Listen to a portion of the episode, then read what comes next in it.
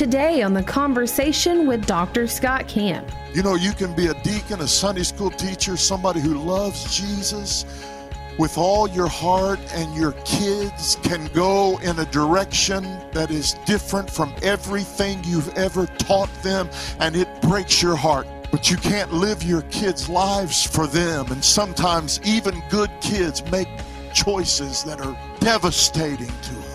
Welcome to the conversation with Dr. Scott Camp. Dr. Camp has survived a life of drug and alcohol abuse and incarceration. Since giving his life to Christ, he has been a pastor, evangelist, author, college professor, and dean of students. He has also been a program guest with the Billy Graham Crusade. Dr. Camp's unique blend of life experiences have given him a powerful, relevant ministry to reach the unreachable with the message of Christ. Now, let's listen as Dr. Camp delivers a special sermon on the prodigal son.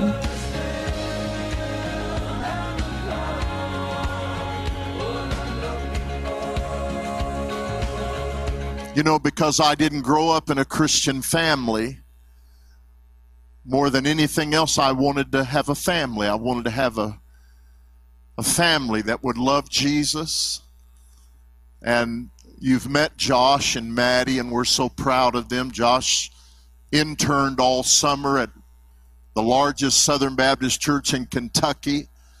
And he preached there on Sunday morning, worked with the teenagers, hundreds of them, and the hand of God is on Josh's life. He's traveling and preaching and singing, and we're so proud of him. He loves Jesus. And of course, Madison, our baby, who loves the Lord and is a powerful, bold witness everywhere she goes and has just always loved Jesus like her mom.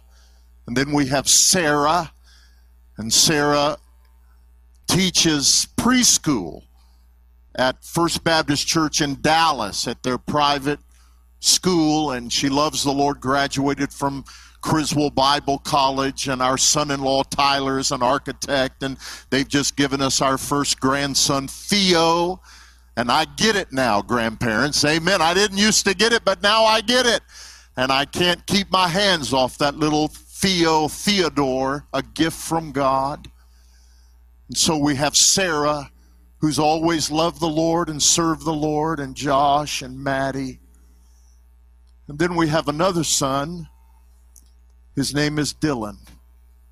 I want you to take your Bible and turn to Proverbs chapter 22. And you know this passage, it's very familiar. It says that if we train up a child in the way that he or she should go, that when they are old, they will not depart from it. When Dylan was 13 years old, he came to his mom and me and he said, I want to talk to you. We sat down and Dylan said, Mom and Dad, I'm gay. And then he said, all of this stuff about Jesus, it doesn't really make any sense to me. I mean, I think Jesus probably existed and he was probably a good teacher, but I don't really understand how a man could at the same time be God. So he said, I don't really want to be a Christian. I don't want to follow Christ. And then he said, I'm going to live my own life. And I'm going to live it the way I want to live it. And I hope we can still be close, but that's the way it is. And over the next decade, we watched our son's life unravel before our eyes. I'm an evangelist. I'm gone 48 weeks a year. I travel all over the world. Josh and I are about to go to Colombia to preach the gospel on an island that's full of witchcraft and animism and drugs. I'm gone a lot from my wife and from my family and It's just the cost. God's given us the grace, given my wife the grace to be married to an evangelist, but I wouldn't be truthful with you if I didn't tell you that there were many times when I would be out in the middle of nowhere, maybe in a little hut in Africa somewhere, or maybe somewhere in the United States, all alone, and the devil would literally torment me.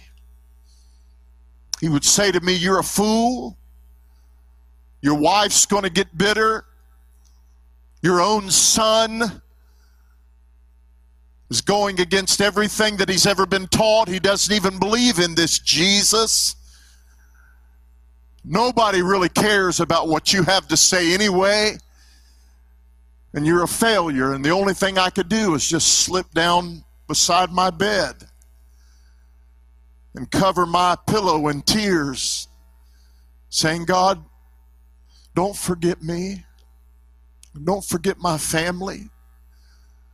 Lord, we dedicated Dylan to Jesus when he was a little boy, and Lord, we've taught him. We've taught him what's right, what's wrong. We've taught him about the cross and about Jesus.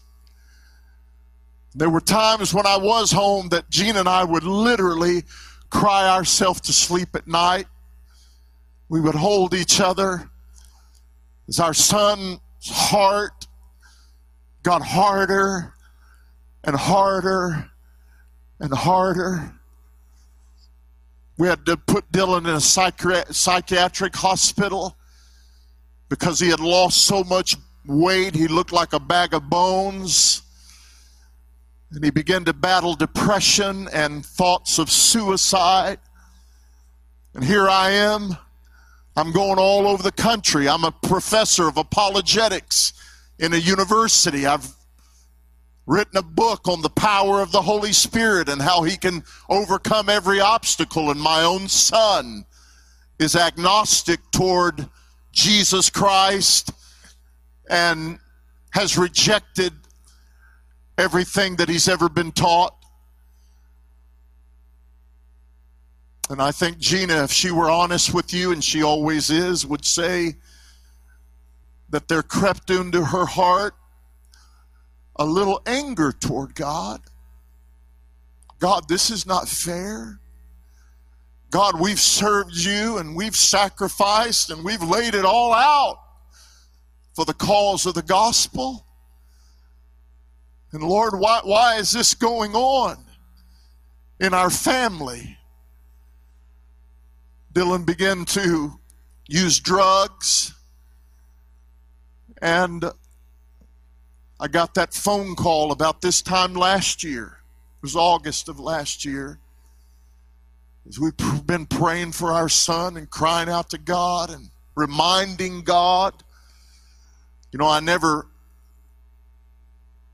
get mad at God and argue, but we do have some very honest conversations from time to time. Amen. And the phone call was from Dylan, and he said, Dad, I've been arrested. You know, sin always starts out looking so good. But all the devil's bright, red, shiny apples are full of worms. Amen. And you might think you know more than your parents. And you might think that you can't wait till you get out from mom and daddy's roof and you can go do whatever you want to do. You might be like a young man who came up to me. I'll never forget him. He was in my youth group. He said, Man, I'm so sick and tired of everybody telling me what to do. He said, My dad's not going to tell me what to do anymore. My mom's not going to tell me what to do. The school's not going to tell me what to do. He said, You're not even going to tell me what to do. He said, Nobody is ever going to tell me what to do because I'm leaving home and I'm going to go join the army.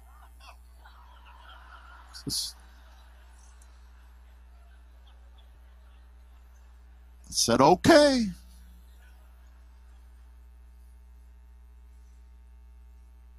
Dylan called from jail and said, Dad, I got arrested. I was just smoking some weed in a park. He said, The officer arrested me and he roughed me up, and I'm in jail. Can you come get me out? And I said, Yeah, son. So I went and got my son out, and you know, I was in such hopes that this would be the moment for him. That this would be the time when he would repent and say, Dad, man, I've been wrong.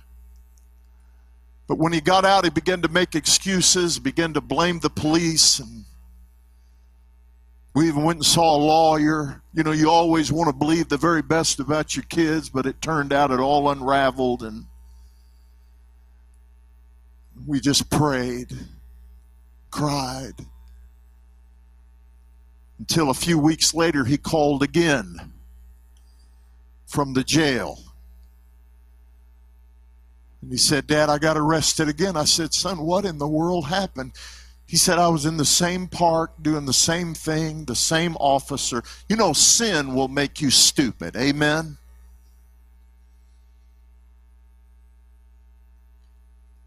And he said, Dad, would you just come get me out? And the Holy Spirit of God said, You just leave him right there. Because I'm working on him. You know, sometimes you can short circuit what God wants to do in the life of somebody that you really love by getting them out of the hog pen before they're really ready to get out of the hog pen. Amen.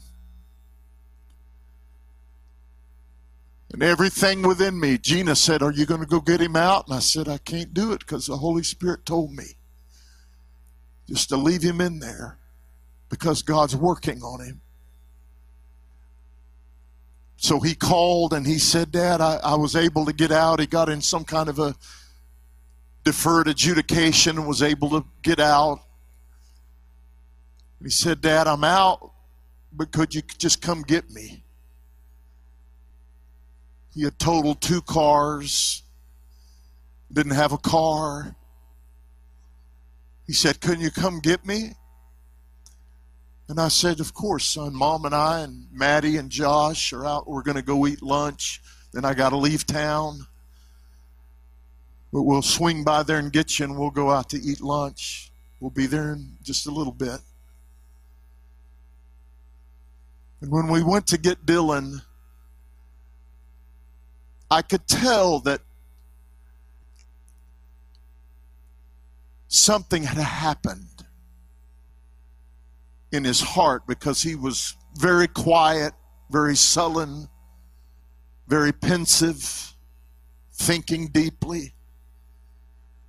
We went to our favorite restaurant in Arlington, Texas, where we live. It's a Mediterranean restaurant, and we like to eat outside. And so we went out and ordered our food. And Nobody really said anything. Dylan sat there with his head down, and they brought us our food. And as I looked across the table, my son Dylan, who's very creative and very gifted and very brilliant,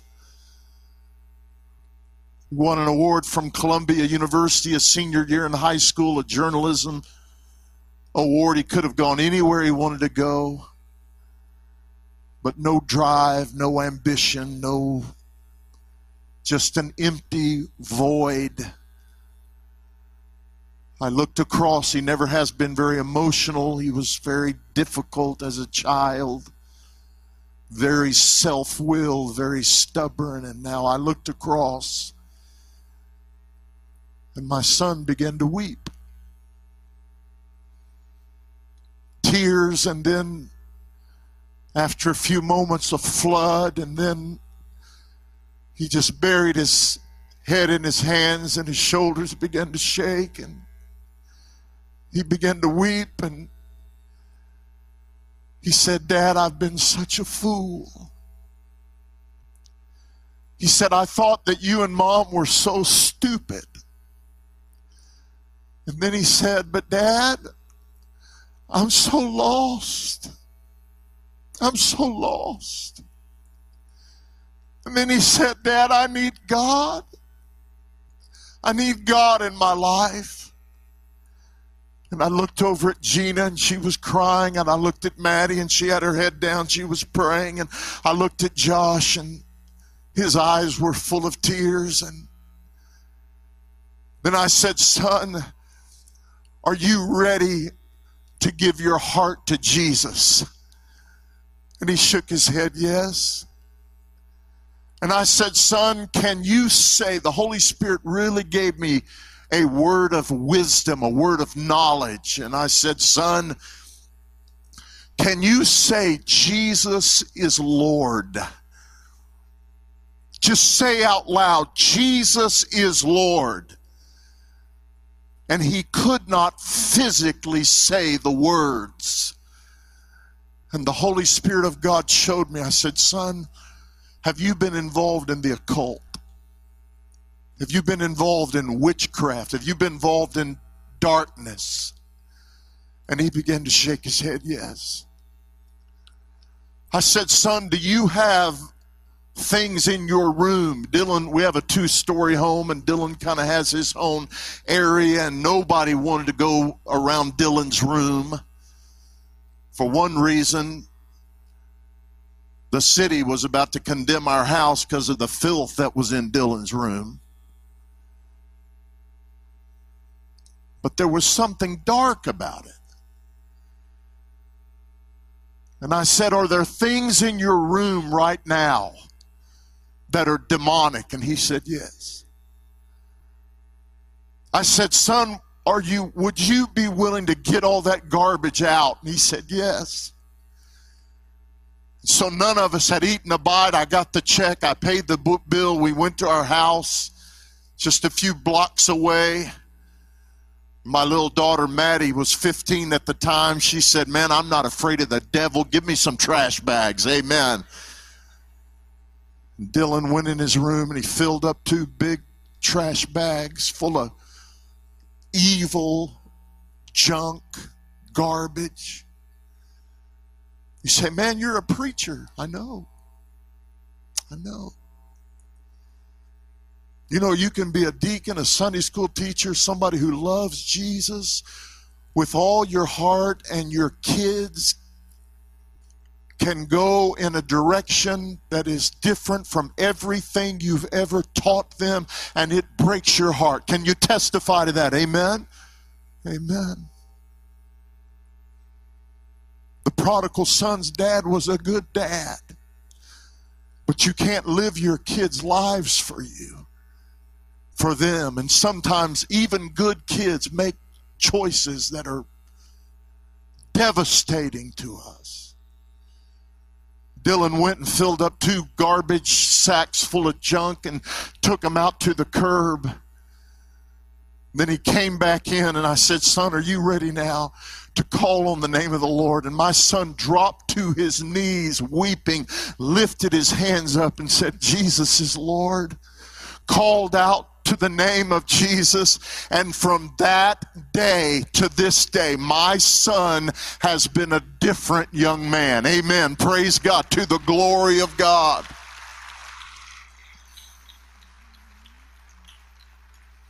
I'll come through the house now. My son will be over in a, in a chair with a cup of coffee, reading the Bible and journaling and writing things and answering prayer. We were in a, we had a family prayer meeting not long ago. And you know, Dylan has never even wanted, he's never even paid any attention.